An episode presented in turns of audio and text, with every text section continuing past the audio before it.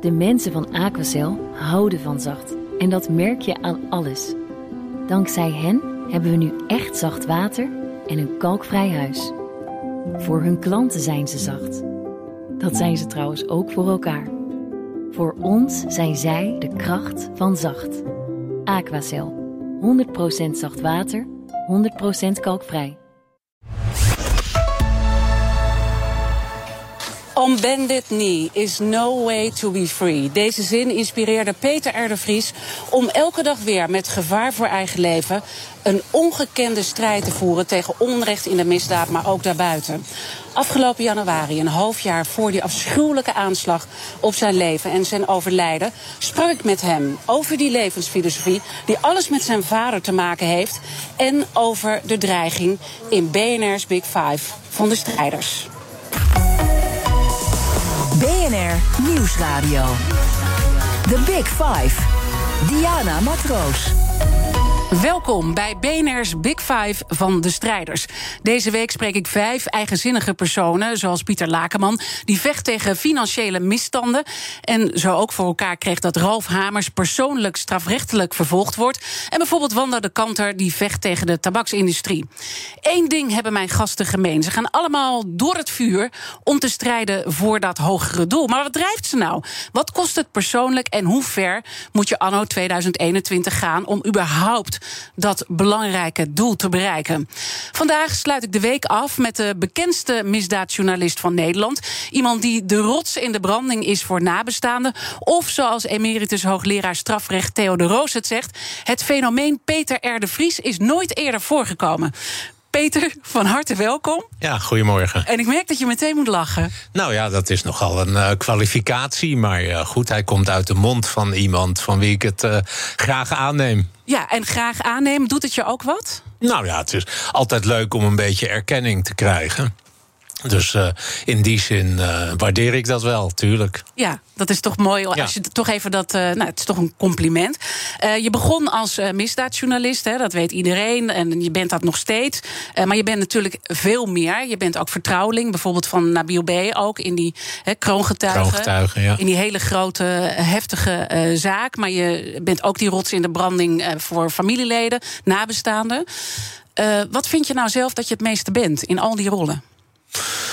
Ja, ik vind het heel moeilijk om daar onderscheid in te maken. Want het uh, loopt en vloeit in elkaar over. Het een is soms ook het gevolg van het ander. Uh, dus de buitenwacht die heeft het er vaak over. Ja, de petten van Peter R. de Vries. En zelf voel ik dat helemaal niet zo. Ik doe wat ik vind dat ik moet doen. Wat ik interessant vind. Uh, maar soms is het ook gewoon omdat iemand een beroep op mij doet. En ik vind dat ik dat niet kan weigeren. En ja, voor mij is dat één geheel. Dus die, die, ja. die petten. Die Stoort het je een zo. beetje dat, dat mensen dan uh, zitten te zeuren over die petten? Ja, eerlijk gezegd stoort me dat wel eens een beetje. Want er, er, er, er blijkt een houding uit dat men vindt dat je maar één ding in je leven mag doen. En als je dan, zoals ik, 40 jaar actief bent en af en toe eens een zijpaadje inslaat omdat je dat interessant vindt of omdat een ander een beroep op je doet en dat dat dan meteen een beetje neergezabeld wordt, dat daar uh, met een negatieve toonzetting over wordt gesproken.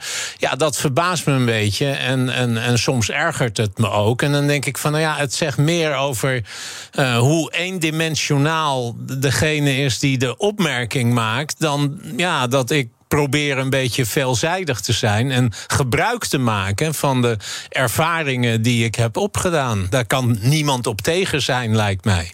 Je hebt jezelf ook wel eens een instituutje genoemd. Ja. Ja. Uh, en als je kijkt, een instituut is een algemeen maatschappelijk geaccepteerd verschijnsel. ja. ja. ja. Ja, en nou ja, ik, ik, vraag het ook omdat uh, vroeger uh, waren er misschien ook uh, mensen die zich irriteerden aan jou, dat je je overal nog steeds, mee bemoeide. Nog steeds.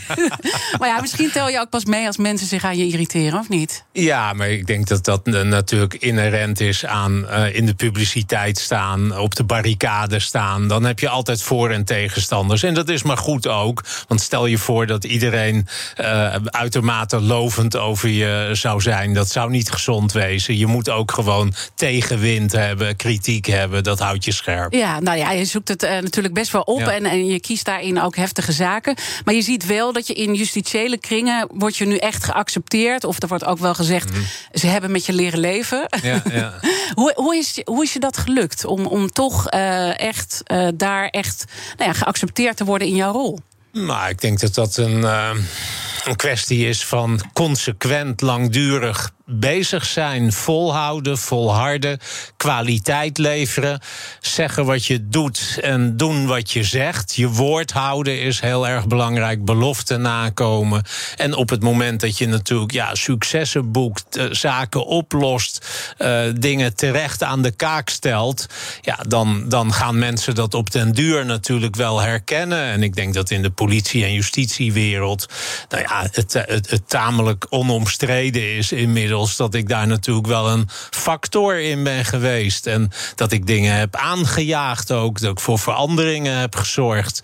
En uh, daar is lang niet iedereen blij of gelukkig mee. Hè? Want uh, ja, op het moment dat je de vinger op de zere plek legt, doet dat vaak extra zeer. Uh, maar men erkent dat wel. En nou ja, dat is mooi. En, maar goed, heb ik, ben ik ook 40 jaar mee bezig geweest. Zeg ja, maar. maar het is dus die volhardendheid uh, die jou daar ook he, heeft gebracht. Wat ik heel erg uh, boeiend vond bij jou, want ik moet je eerlijk zeggen, uh, toen het idee voor deze week ontstond, daar was jij eigenlijk de aanleiding toe. Oh. Ja, want en we hebben eigenlijk de week om jou heen bedacht. Zo. Uh, omdat um, je bent natuurlijk aanvoerder geweest uh, van de kleurrijke top 100 in 2016. Ja. Ik was dat in 2015. En dat is een lijst van uh, 100 Nederlanders die zich inzetten voor verbinding in de maatschappij, voor diversiteit. En jij zet je natuurlijk heel erg lang in, niet alleen de strijd tegen de, misdaad, tegen de misdaad, maar ook racisme, discriminatie. Ja. Uh, wat je aankaart. En ik was daar echt van onder de indruk uh, wat, je daar, wat je daar zei. En dat had ook heel erg met je vader te maken. Ja, wel iets, ja. Ja, vertel. Ja, vertel, vertel. Uh, nou ja, ik, uh, ik, heb toen die avond, toen ik die prijs kreeg, daar een, een toespraakje gehouden. En uh, uh, toen heb ik een beetje eraan gerefereerd van waar komt dat vandaan? Hoe sta je in het leven? Hoe komt het dat je die strijd aangaat? En ik heb toen gezegd, nou ja, voor mij is dat eigenlijk vanzelfsprekend dat ik tegen racisme opkom, dat ik daar wat van zeg, dat ik dat aan de kaak stel. En het is eigenlijk heel treurig dat dat in de maatschappij nog steeds niet vanzelfsprekend is. En eh, nou ja, toen heb ik verteld dat ik een uh, tatoeage op mijn been heb staan, uh, een, een tekst, uh, en die luidt on bended knee is no way to be free. En dat betekent dus op, op gebogen knieën, ja, zal je nooit vrij zijn. Als je geknecht wordt, zal je nooit vrij zijn. Als je onderdrukt wordt, zal je nooit vrij zijn. En die tekst is een, is een afgeleide van een van de tekst die op het graf van mijn vader staat. En die luidt: liever staand sterven dan op je knieën leven. Daar komt vandaan. En, en wat heeft hij jou altijd al, want die tekst staat niet voor niks natuurlijk uh, op zijn grafsteen. Ja. Uh, wat heeft hij jou daarin meegegeven? En, en waar, komt, waar kwam zijn verhaal vandaan?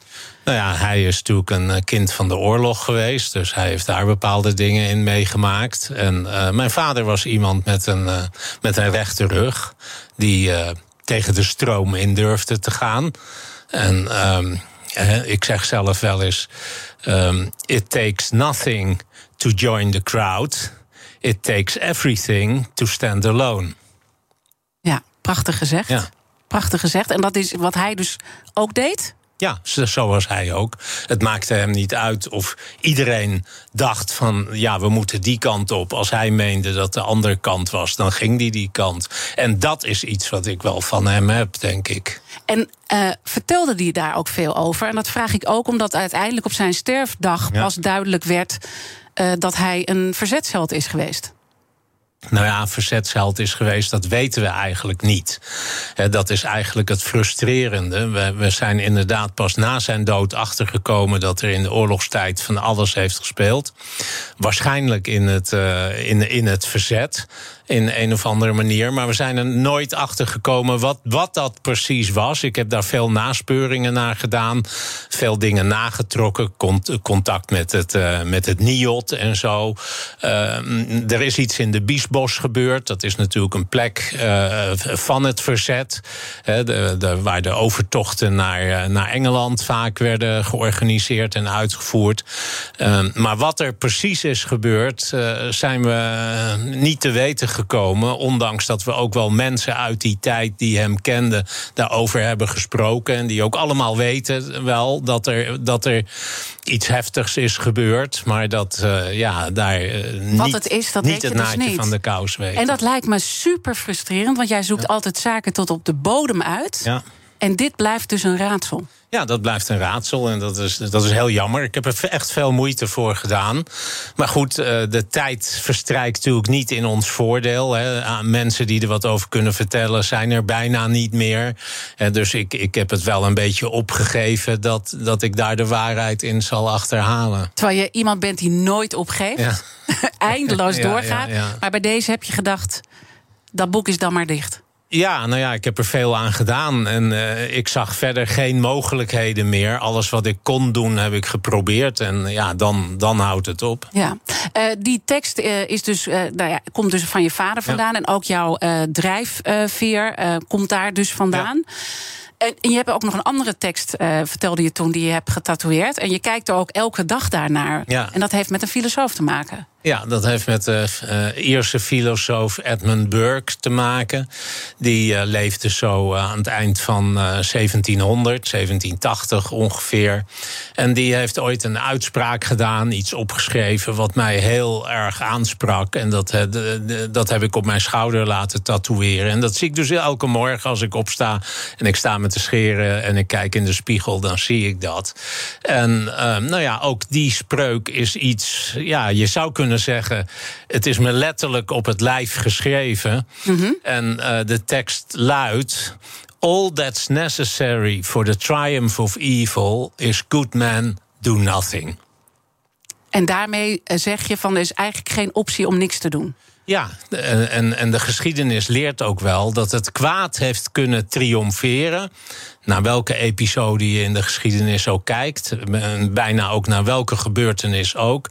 Het kwaad heeft alleen kunnen triomferen omdat goede mensen, mensen die in staat waren er wat aan te doen, niets gedaan hebben. De andere kant op keken, de ogen gesloten hielden. En ja, ik zie dat eigenlijk nog steeds elke dag dat dat zo werkt. Als je nu kijkt ook naar bijvoorbeeld de toeslagenaffaire en je ziet de verhoren, dan blijkt dus dat uh, men menigmaal aan de bel heeft getrokken, dat men alarm heeft geslagen, noodkreten heeft geslaakt, dat de top daarvan wist, dat de ministers zijn aangeschreven. Dat waren de mensen die wat hadden kunnen veranderen, wat hadden moeten doen. Dat waren de good men, zeg maar. Maar ze deden niks. En, en, daardoor... en wat is dat? Dat we in, in zo'n samenleving leven? Heb je er een verklaring voor? Nou ja, een vorm van, van passiviteit. Denken dat anderen het wel doen. Jezelf niet verantwoordelijk voelen. Dat is eigenlijk wat ik heel veel zie. Uh, niet verantwoordelijk voelen. Niet de urgentie voelen van ja, maar ik moet opstaan. Ik moet hier wat aan doen. En uh, als ik dat niet doe, ja, dan gaat het gewoon door. The Big Five. Diana Matroos. Deze week BNR's Big Five van de strijders. Waarin ik praat met mensen die strijden voor een hoger doel. Eerder deze week sprak ik met bedrijfsonderzoeker Pieter Lakenman, macro-econoom Kees de Kort, Jens van Tricht, die staat voor mannenemancipatie, en met longarts en anti-tabakslobbyist Wanda de Kanter. Al die gesprekken zijn terug te luisteren in onze BNR-app. Mijn gast vandaag is misdaadjournalist Peter R. de Vries, de bekendste misdaadverslaggever van Nederland. Maar intussen, Peter, zoals we net zeiden, veel en veel meer. Uh, de rots in de branding ook voor nabestaanden als het gaat om verschrikkelijke kindermoorden, zoals Nicky Verstappen. Maar ook dus de vertrouwenspersoon van Nabil B. kroongetuige in dat uh, proces wat helemaal draait om de mokromafia. Hoe verhouden die twee zich met elkaar? Nou, dat verhoudt zich eigenlijk wel goed. Het is uh, natuurlijk niet één op één vergelijkbaar. De, de ouders van Nicky Verstappen en Nicky Verstappen zelf zijn natuurlijk volmaakt onschuldige mensen die door het ergste noodlot wat je kan bedenken zijn getroffen en daardoor alle support en hulp nodig hebben.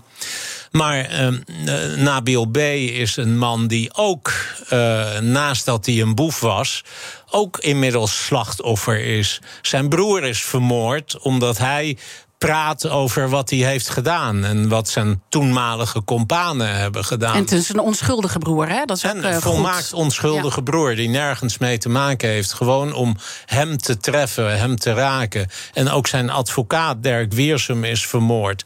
Dus ja, deze man heeft enorm veel meegemaakt. Is slachtoffer uh, in mijn ogen. En toen hij ook een beroep op mij deed van... zou je me willen helpen, want ik zit zonder bijstand. Uh, ja, toen vond ik eigenlijk, dat kan ik niet weigeren. Dan, dan kan ik niet zeggen, ja, maar dat wordt me nu net even te link. Ik ben misdaadverslaggever en ik zou niet in de spiegel kunnen kijken... als ik dan in zo'n situatie zou zeggen... nou, uh, ga maar even een deur verder, hoor, want ja. dit, dit, is te heet. Dat doe Terwijl ik je wel op de dodenlijst staat. Ja, dat is de consequentie daarvan. Maar eh, ja, dan wijs ik toch maar naar die tatoeage op mijn been. On bended knee is no way to be free. Ik laat me door niemand onderdrukken. En uh, ja, dus uh, dan doe ik dat. Ja, en je kan ook niet tegen de lafheid uh, van anderen. Maar kan je ook ergens voorstellen dat andere mensen bang zijn om zich uit te spreken, om wat te doen? Kan je het je überhaupt voorstellen? Ja, ik snap natuurlijk heus wel dat er onder bepaalde omstandigheden. Hè, dat je moet uitkijken wat je zegt. Of ja, dat het lastig is. Maar ik word ook wel heel veel geconfronteerd met mensen die nodeloos bang zijn, uh, wegduiken, stil zijn. Uh, en ja, daar, daar kan ik me nog altijd wel enorm over opwinden. De, de nodeloze bangheid die er, die er soms is. En het onterechte beroep wat er nou ja, op, op risico, op veiligheid wordt gedaan. Egoïsme?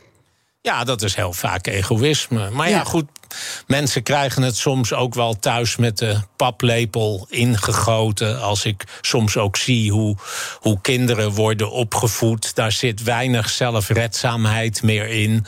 Hè, maar alles wordt voor ze bedacht, alles wordt uh, voor ze weggenomen. Het straatje ja. wordt helemaal schoongeveegd. En we mogen vooral geen, uh, geen, geen zere knieën meer halen. We mogen niet een keertje flink op ons snuit gaan. En ja, daar, daar kweek je bange mensen mee. Ja, en dat, dat is in ieder geval het pad wat jij heel duidelijk niet gekozen hebt om het anders te doen. Uh, waar jij ook echt um, enorm in opvalt, is dat je die nabestaanden zo steunt op een manier die ontzettend uh, ver gaat. Ik heb uh, ook een heel bijzonder fragment. Ik zou uh, iedereen aanraden om dat ook te kijken bij RTO Boulevard, waar je dus ook over een van de eerste, of de, de eerste kindermoord waar je je voor inzette. Ja. Petertje Oort. En je merkt dan, je moet huilen. Um, daar zit zo'n betrokkenheid bij. Wat is dat?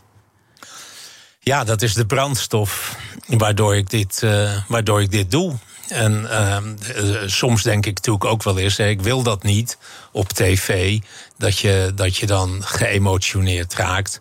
Maar aan de andere kant denk ik, het is heel mooi dat je na 40 jaar in dit vak niet afgestompt bent, mm -hmm. niet verhard bent, dat je niet immuun bent geworden voor het verdriet van anderen, maar dat je dat ja, je kan aantrekken. Ja, en wat is dat verhaal van hem dat jou zo raakt? Nou, het is de eerste eerste kindermoord waar ik als jonge verslaggever bij de Telegraaf mee geconfronteerd werd. 1982. En ik weet nog dat ik bij die ouders thuis op de bank zat in Purmerend. Maakte veel indruk op mij. En uh, ja, dan, dan brandt er een kaarsje. Er staat een fotootje van zo'n jongen. En die ouders praten daarover. Die hebben onpeilbaar verdriet. En die zaak is onopgelost. Ja, en toen, dat, dat, dat, dat raakte mij. En toen dacht ik, ja, hier wil ik me voor inzetten. Hier wil ik me voor hard maken. En uh, nou ja, inmiddels is de zaak uh, nog steeds onopgelost. We zijn bijna 40 jaar verder. Maar ik heb uh, ja, eigenlijk zolang als de moeder leefde... uh, moeder van Petertje Oort, Sintje Oort, heb ik uh, contact met haar gehouden. En ja, dan krijg je ook een, een, een band natuurlijk. En dan, dat zorgt ervoor dat je dat helemaal nooit meer loslaat. En ja, dat als er tips of informatie over die moord binnenkomen, ja, dan laat ik even alles uit mijn handen vallen. En je hebt ook een belofte gedaan aan Petertje zelf. Ja, ik heb een belofte gedaan dat ik uh, altijd zou blijven zoeken naar de moordenaar. Ondanks dat de zaak wellicht verjaard zou zijn. Maar dat ik eigenlijk voor de moeder en in eerste instantie ook voor de vader, maar die is al een tijd, tijd eerder overleden. Ja, dat ik de waarheid aan het licht wilde brengen. En daar voel ik een enorme gedrevenheid in. En dat, en dat kaartje heb je ook uh, met die teksten op. Uh, ja, ja, ja ik was een keer in, in Purmerend voor een andere zaak. En toen had ik wat tijd over. En ik wist natuurlijk waar hij begraven lag. En uh, toen ben ik naar een bloemist gegaan. Heb ik een mooie plant gekocht. En dat op zijn graf gezet met een kaartje erbij. Uh, waar, waarop ik geschreven had dat ik altijd naar de moordenaar zou blijven zoeken. En ik, ik, ik vind zo, ik bedoel, je, je vertelt het en ik, ik, ik, ik, ik kijk je in de ogen en ik voel gewoon weer dat moment dat het je zo uh, raakt. Is, is het niet, het is je brandstof, maar is het niet ook heel veel om te dragen? Niet alleen dit verhaal, maar al die verhalen van die kinderen. Het is, het is één groot, verschrikkelijk verhaal. Ja. Ja, nou ja, dat, dat is inderdaad best zwaar. Dat trekt uh, zeker wel een wissel op je. Want ik heb natuurlijk een behoorlijk aantal van dit soort uh, zaken die ik met me meedraag. En, uh, maar ja, daar is geen keuze in. En ik, ik ga ook nooit tegen ouders zeggen van... ja, maar nu was het wel genoeg. En zoek het nu maar zelf uit. Dat, dat kan natuurlijk niet. En hoe dus, kom je dan door zo'n moment heen als je, het, als je het moeilijk hebt en die emotie voelt? Nou ja, dat, dat is dan maar zo, weet je. Ik bedoel, um, het, het, zou veel erger zijn als ik die emotie niet zou voelen. He, als ik daar onbewogen mijn verhaal zou doen. Alsof het, uh, nou ja, dossier een nummer is. En uh, nee, het is juist uh, die emotie. Het gevoel van onrecht, waardoor ik zeg dat is de brandstof voor mij om door te gaan. Ja. En, maar is er ook iemand voor jou die jou dan helpt? Of heb je een bepaalde manier om ermee om te gaan, om het van je af te schudden? Nou ja, ja ik, ik, ik, ik moet een gezond leven leiden. Ik leid een beetje het leven van een topsporter nog altijd. Hè. Om, om dit werk te kunnen doen, moet je heel goed in je vel zitten. En dat betekent ik, dat ik, uh, nou ja, ik sport heel veel. Ik zorg dat ik goed slaap. Hè, dat ik genoeg nachtrust krijg. Ik eet uh, gezond. Ik drink niet. Ik, uh, ik, ik, ik, rook niet. En als ik dat allemaal wel gedaan had Hè, als ik had toegegeven aan dat soort verleidingen. Hè, om, om zeg maar ook uh, nou ja, de emoties die je voelt. Uh, nou ja, in, in, in de wijn of eh, de drank te gaan zoeken. Nou ja, dan had ik nu in de goot gelegen. En, dat, en zo kan het ook heel makkelijk gaan. Laten we daar uh, straks over verder praten. En ook een beetje hoe uh, Peter er vroeger was. Want hij was nogal recalcitrant. En daar zit ook wel een heel erg uh, mooi persoonlijk verhaal achter. Tot zo. Iedere de mensen van Aquacel houden van zacht. En dat merk je aan alles. Dankzij hen hebben we nu echt zacht water en een kalkvrij huis. Voor hun klanten zijn ze zacht.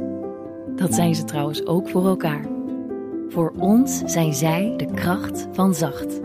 Aquacel. 100% zacht water, 100% kalkvrij. Peter R. de Vries is een strijder die er altijd was voor anderen, voor nabestaanden, voor criminelen in het nauw. En ook voor mensen met een andere culturele achtergrond in het discriminatiedebat. Om deze ongekende strijd vol te kunnen houden, leefde hij het leven van een topsporter en ging hij altijd minutieus te werk. Afgelopen januari, een half jaar voor die afschuwelijke aanslag op zijn leven en zijn overlijden vandaag, sprak ik daar uitgebreid met hem over. BNR Nieuwsradio. The Big Five. Diana Matroos. Welkom bij het tweede halfuur van BNR's Big Five van de strijders. Fijn dat je weer luistert. Deze week interview ik vijf mensen die strijden voor een hoger doel en daar ongekend ver in gaan.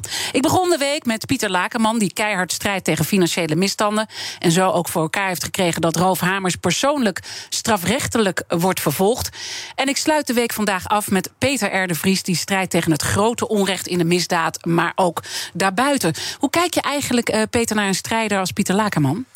Ja, ik herken wel het, uh, het een en ander in hem. Hij uh, loopt uh, zeker zo lang mee als ik doe. En in al die jaren heb ik menigmaal wat van hem gezien. Ook iemand die met veel volharding te werk gaat en, en successen daarin boekt. Maar natuurlijk ook niet in alles slaagt, zoals dat bij mij natuurlijk ook niet altijd lukt. Hè. Je hebt nooit een garantie op succes. En ik zeg zelf wel altijd: inspanning is resultaat. Als je niet je best doet, als je er niet voor gaat, zal je überhaupt weinig bereiken. Dus als je als je, je inspant, is de kans meteen aanmerkelijk groter. Maar goed, er zijn, blijven natuurlijk altijd zaken ook waar het niet in lukt. Ja, je, je zegt ook wel eens van uh, als je die volhardendheid hebt, en dat zeg je nu ook weer, kan het lukken. En de politie uh, gooit vaak te snel het bijltje erbij neer. Ja, helaas wel. Uh, politie is in, in, Nederland uh, meestal onderbezet en overbelast. Nou, dat zijn natuurlijk twee dingen die niet met elkaar samengaan. En dat leidt ertoe dat men niet de hoeveelheid tijd en energie, geld en mankracht aan zaken kan besteden die nodig is. En dat men uh, dingen op de plank legt, uh, dingen niet goed uh, uitputtend uitzoekt. En dat is voor, voor de slachtoffers en, en de nabestaanden, maar ook soms de verdachten, buitengewoon frustrerend natuurlijk. En dat is iets wat ja, vrij uh, stelselmatig uh, speelt. Dat, dat, is niet zomaar opgelost. En dan komen ze dus bij jou, en dat zijn er gigantisch veel. Want dat, ik ja. vind het uh, boeiend om ook even naar jouw werkwijze te kijken. Elke dag komen er hoeveel mails binnen? Nou ja, iedere dag zo tussen de 75 en 150 mailtjes. Hangt er soms ook een beetje vanaf hoe je in het nieuws bent. Uh, en want elke zaak die je doet en waarmee je de, de publiciteit haalt, genereert weer nieuwe zaken. Mensen die je dan aanschrijven en die zeggen: Ik zag u gisteren op tv. En, uh, maar moet u eens horen wat ik heb uh, beleefd. Hè? En dan, dan krijg dan je. komt er weer een zaak, weer, een andere een zaak. zaak. Ja, ja. En lees je die mails allemaal? Ja, ik lees al mijn mails persoonlijk. En ik beantwoord ze ook persoonlijk. Ja. ja, en ik merk ook de hele tijd, ook toen je hier aankwam, je zit continu, ben je eigenlijk aan het werk. Ja, hè? ja dus dus elk momentje, even de reclame, even meteen uh, aan het werk. Ja. Uh, dat gaat heel erg ver volgens mij. Ja, dat gaat wel ver. Ik zeg ook wel eens, het is een beetje een levensstijl geworden. Een way of life is het geworden van mij.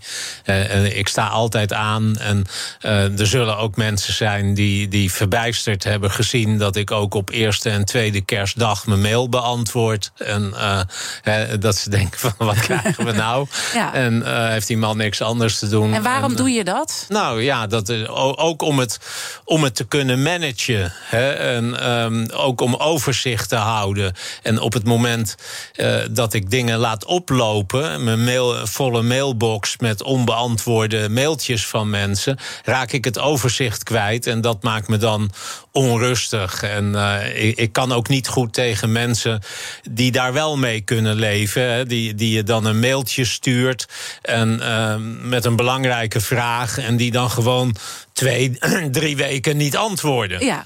En, en dan, als je ze dan spreekt, zeggen: Oh ja, tuurlijk, ja, oh ja, ja, dat moest ik nog doen. Ja, daar is niet van gekomen. Nou, daar kan nijdig ja. om worden. Zoals ik er ook niet tegen kan als mensen te laat komen. Een van de dingen die bij mij ook altijd uh, speelt, is um, uh, omdat ik het druk heb, omdat ik goed moet plannen, omdat ik efficiënt moet werken, ja, ben ik iemand die echt van de klok is. Hè. Ja. Het, het, je was hier trouwens ook heel erg op tijd, want meestal ja, komen gasten op het laatste ja. moment binnen en in één keer stond je er al van dat, uh, dat, dat, super fijn. Dat kan ook niet anders. Uh, dat gaat dus ehm, heel erg ver. Je staat altijd aan. Je vraagt ook heel veel van de mensen met wie je werkt. Hè. Als, als ik beetje over jou lees, dan uh, uh, en, en wat ik over jou hoor, is dat je aan de ene kant heel goed bent uh, voor je mensen. Um, ja. en, en heel veel aan die mensen geeft, maar ook heel veel vraagt.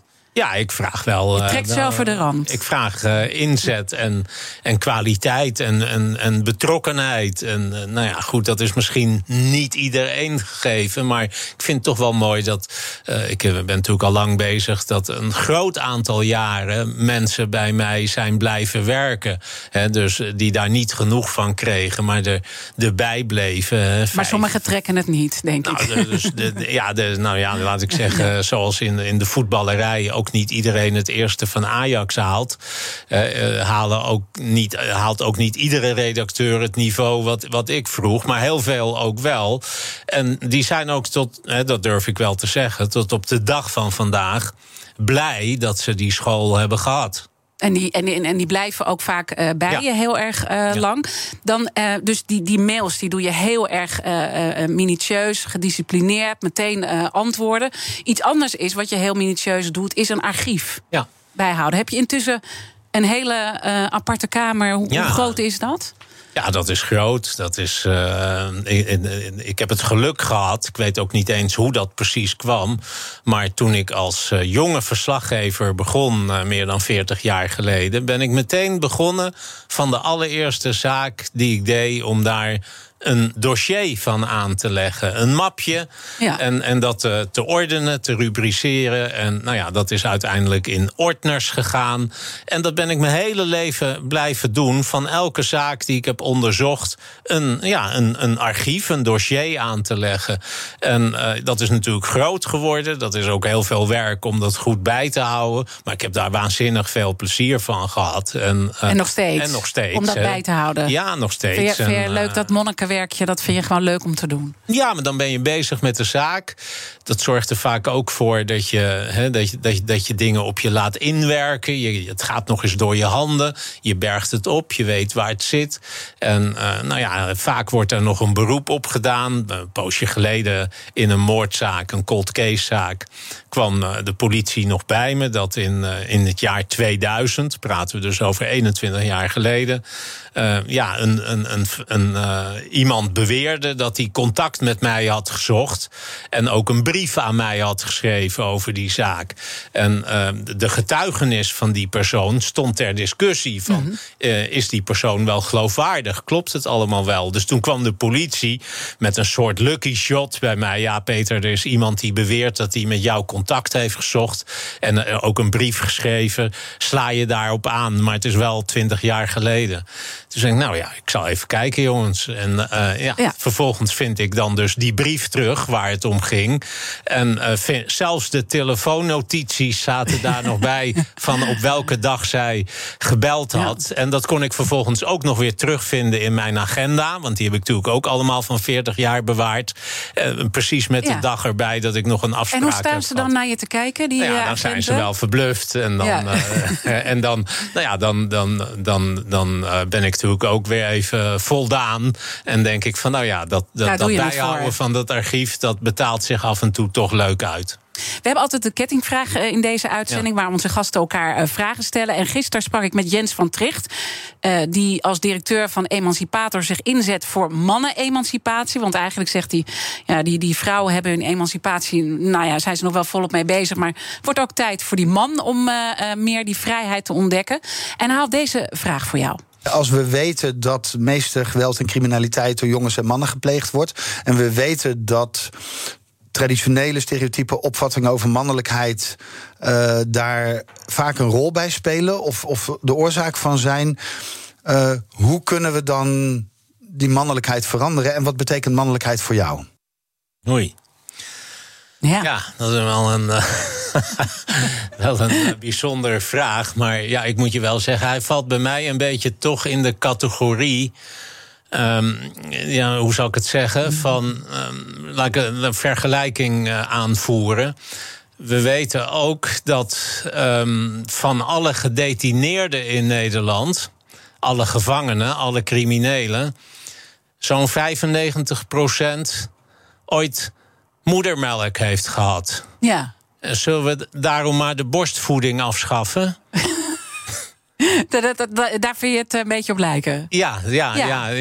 laat ik zeggen, het is waar wat hij zegt. Ja. Maar het is ook weer zo'n waarheid waar je niet veel mee kan. Hè? En, Nou, en het ja. is ook waar dat iedere gedetineerde ooit eh, moedermelk heeft gekregen. En uiteindelijk dus crimineel is geworden. En, maar je gaat dan een soort samenhang. eh, Eh, daarin, veronderstellen die, die eigenlijk niet, niet, niet ja, reëel ik, is. ik snap dat je het zegt. En tegelijkertijd moet je ook zijn hele verhaal eh, horen. Ja. Ook wat erachter zit. En hij baseert zich ook op allerlei eh, onderzoeken. Hè, dat hij vindt dat, dat mannen. Maar mensen moeten dat maar gewoon apart luisteren. Dat mannen Ja. ehm, nou ja, ook een andere kant in zichzelf moeten ontdekken. Omdat ze in een bepaalde hoek worden gedrukt. Eigenlijk al vanaf eh, geboorte. Wat ook een ne- negatieve uitwerking kan krijgen. Maar, maar laten we dan even kijken. Want ik bedoel, je komt ook een hoop boeven tegen natuurlijk Mm. in je leven. En sterker nog, eentje was ook een goede vriend van je. Hè? Natuurlijk. Cor van Hout, Ja. Heineken-ontvoering. Eh, wat is dat in jou dat je toch ook met zo iemand een bepaalde vriendschap kan hebben? Die, die dat eh boevengedrag nou ja, tot in zijn haarvaten heeft? Ja, dat is toch een soort interesse in, in de duistere kant van mensen. Een soort fascinatie daar misschien wel voor. Hè. Ik zeg wel eens ook van eh, de mooiste bloemetjes groeien aan de rand van de afgrond. En eh, nou ja, ik ben daarin geïnteresseerd. Ik wil weten hoe het in een mensenleven kan lopen. Waarom iemand iets doet. Kijk, ieder kind eh, wat, wat gevraagd wordt, wat wil je later worden, droomt ervan om politieman, brandweer, piloot, dokter eh, te worden. En er is geen kind dat zal zeggen: ik wil later moordenaar worden. Hè? Nee, en, dat maar toch niet. Ja, gebeurt er in die kinderlevens uiteindelijk iets waardoor een aantal van die mensen dat wel wordt. En daar ben ik in geïnteresseerd. En eh, d- daar sta ik ook, ook voor open om, om dat te horen. Hè, En ik, ik vind ook, als je daar niet in geïnteresseerd bent, als je daar niet nieuwsgierig naar bent, zal je ook nooit een misdaad kunnen bestrijden. Want dan weet je niet wat er gebeurt. Dus dat moet eh, in die zin hand in hand eh, met elkaar gaan. Is het Ja. ook zo dat als je naar jezelf eh, kijkt en hoe jij bent opgegroeid, dat jij ook dat pad had kunnen bewandelen? Ja, dat denk ik eh, zeker wel. Ik ben opgegroeid in, eh, in Amstelveen, in een hele beschermde omgeving. Keurige mensen allemaal, mijn ouders eh, ook allemaal heel keurig. Ja. Maar goed, ik, ik, ik ben in mijn jeugd ook wel rebels geweest. En ik heb ook wel eens een keer een middag en, en een avond op een politiebureau gezeten... omdat ik kattenkwaad had uitgehaald en iets gestolen had bij Vroom en de Reesman. Een pen, hè, geloof ik. Ja, een pen. En, ja. ja, een beetje symboliek misschien ook wel voor wat ik later ben gaan doen. En, uh, maar goed, ik heb me daardoor altijd ook wel gerealiseerd van het had misschien ook wel anders kunnen aflopen. En um, uh, ja, ik zeg ook wel eens: een crimineel ben je eerder dan je denkt. En daar, nou ja, dat vind ik ook een belangrijke waarneming in mijn vak. Ik zie ook wel eens mensen die alleen maar hardliners zijn en zeggen van ja, maar de wet en law and order en aanpakken en uh, zware gevangenisstraffen. Maar ik wil toch ook altijd wel kijken hoe komt het? Waar komt het vandaan? En, uh... BNR Nieuwsradio. The Big Five. Diana Matroos. Je luistert naar BNR's Big Five van de strijders. Mijn gast vandaag is misdaadjournalist Peter R. de Vries... met een hele lijst van wapenfeiten... Uh, waarmee hij heel veel zaken heeft opgelost. Uh, een van die bijzondere momenten was ook uh, de Natalie Holloway-zaak... waarbij je nou ja, met, met Joran van der Sloot een, een, een, interview hebt gehad... waar nogal het een en ander uit bleek. Je kreeg een Emmy en uiteindelijk... ik, ik zou dat nooit vergeten, dat moment. Want ik ergerde, je had die opname in dat vliegtuig, hè, dat je erheen ging... En uh, mensen waren allemaal zo negatief op dat moment. Van kijk hem eens en het gaat allemaal over hem. Ik, heb, ik heb dat nooit begrepen, uh, uh, die, re die reactie. Maar hoe keek jij daarnaar? Nou ja, er waren om te beginnen natuurlijk ook ontelbaar veel mensen die dat ontzettend leuk vonden en uh, mij dat gunden. Ja. ja dus het, het, het, zijn natuurlijk vaak een beetje de mensen op social media die tekeer gaan. Hè, de toetsenbordridders op hun, op hun zolderkamer. die de aandacht trekken. Maar, en, en waardoor mensen soms ook wel eens denken dat dat de heersende opinie in Nederland is. En dat bestrijd ik altijd. Mhm. er, zit, er zit gewoon een harde kern schreeuwlelijks op, op Twitter. En, maar die bepalen niet hoe Nederland denkt hoor. Dat, dat, en het, het raakt je ook niet, volgens mij, als ik je zo nou, ik volg dat ook niet. Nee. En daar moet ik altijd wel om lachen. Want mensen gaan soms helemaal uh, uit hun dak op Twitter. En uh, schrijven van alles uh, naar me, verwensen me van alles. Maar ik lees het niet eens. Ik kijk er niet eens naar. Nee. Dus het is, het is verspilde moeite. Ik gebruik Twitter uitsluitend om een boodschap over te brengen aan mensen die laat ik zeggen, oprecht geïnteresseerd zijn in wat ik doe. En, uh, en al, die, uh, al die mensen die tekeer gaan, ja, daar, daar luister ik niet naar. Nee. In het eerste deel van het gesprek hebben we natuurlijk al die lijfspreuk die zo belangrijk voor jou is. En ook een relatie met jouw vader. Dat je echt nooit ergens slaaf van moet zijn. Ja. Dat je altijd uh, je stem moet gebruiken. dus je laat je ook niet door dreigementen ja. in de hoek drukken. Ook niet het feit dat je nu op die dodenlijst staat van de NCTV. Nee. In die zaak naar Bio B. Maar ben je wel eens bang? Nee, ik ben eigenlijk niet gauw bang. En dat wil overigens niet zeggen dat ik niet alert ben. Maar dat is wat anders. Hè. Ik, ik snap heus wel dat me iets zou kunnen gebeuren. En dat ik daar soms voor moet uitkijken. Maar kijk, als je bang bent, dan word je een chirurg die met trillende handen staat te opereren. En die operaties gaan meestal fout. Die lopen verkeerd af. dus het gaat erom dat je ja, omstandigheden voor jezelf creëert waarin je met vaste hand kan blijven opereren. En, en, en daar past angst niet goed bij. Als ik angst zou hebben, zou ik dit werk niet kunnen doen. En dan zeg ik wel eens gekscherend: als je angst hebt, dan moet je bij de libellen gaan werken. Ja, en, en, en en als het dan gebeurt, dan, dan is het maar zo. Dan is het uh, maar zo. Ja, dan geldt die spreuk op het uh, graf van mijn vader. Liever staan sterven dan op je knieën leven. Ja. Ik vind het toch ongelooflijk dat je dat zo doet. En ik, ik snap ook wel dat je zegt, je moet er wel hard in, in zijn. Want anders dan, dan ben je helemaal uh, verloren om dat te doen. Maar heb je niet ook wel eens iets van, um, ik stop ermee? Nou ja, soms heb je wel eens van die momenten dat je denkt van het wordt allemaal erg veel en uh, soms zwaar en uh, soms zitten dingen tegen. Dat je wel eens denkt van jeetje mina, had ik nu niet uh, inmiddels ergens onder een parasol met een goed boek moeten liggen. Ja. die gedachten bekruipen mij ook wel eens. Maar aan de andere kant kriebelt het nog altijd. Heb ik nog een aantal zaken op mijn lijstje staan die ik wil oplossen. Wordt er een beroep op me gedaan waarvan ik zeg ja dat kan ik toch niet laten gaan. Dus uh, het bloed kruipt waar het niet gaan kan, eigenlijk altijd. En dus ga je, en dus ga je door. Uh, wat mij wel opviel, een paar weken geleden uh, had je weer een zaak die je bij ja. Boulevard onder de aandacht bracht. En je bent daar natuurlijk een aantal keer in de week waar je ook echt dat platform krijgt om die verhalen te delen. Maar toen zei je ook. Uh, ik wil dit echt nog opgelost hebben, want ik heb ook niet het eeuwige leven. Ja. En ik dacht wel, wat bedoel je daar precies mee? Want ik bedoel, zo oud ben je nog niet. Nee, maar goed, ik ben ook niet meer de jongste natuurlijk. Hè. Nee. Dus uh, nou, ik, ik, ik, bedoelde daar wel mee dat zaken vragen soms heel veel tijd, heel veel jaren. Het ging om de zaak van Tanja Groen, waar ik dit jaar heel veel aan ga doen en mee bezig ben. En uh, haar ouders uh, zijn inmiddels achter in de zeventig. Die hebben er recht op om te weten wat er met hun dochter is gebeurd. Daar wil ik mijn hart voor maken. En toen heb ik daar inderdaad aan vastgeknoopt van ja, jongens luister, ik kan ook niet eeuwig doorgaan. Nee. Dus ik wil die zaak toch wel heel graag van mijn lijstje af hebben. Maar het is niet zo dat je ook met de gedachte leeft... het kan wel eens eerder afgelopen zijn door uh, de dreiging... die er ook rond jouw leven is. Nee, die kans bestaat. Maar daar, dat is niet iets waar ik rekening mee hou. Ik, ik ga door en uh, ja, ik, ik, nou ja, ik laat me niet afstoppen. Wat nee. dat betreft. Uh, die kettingvraag gaat natuurlijk uh, ook weer door naar ja. volgende week. En dan begint mijn collega Art Rooijakkers aan een nieuw thema. Dat heeft alles te maken met vaccineren. En zijn eerste gast in de week van het, de BNR's Big Five van het vaccin... dat is José Sanders.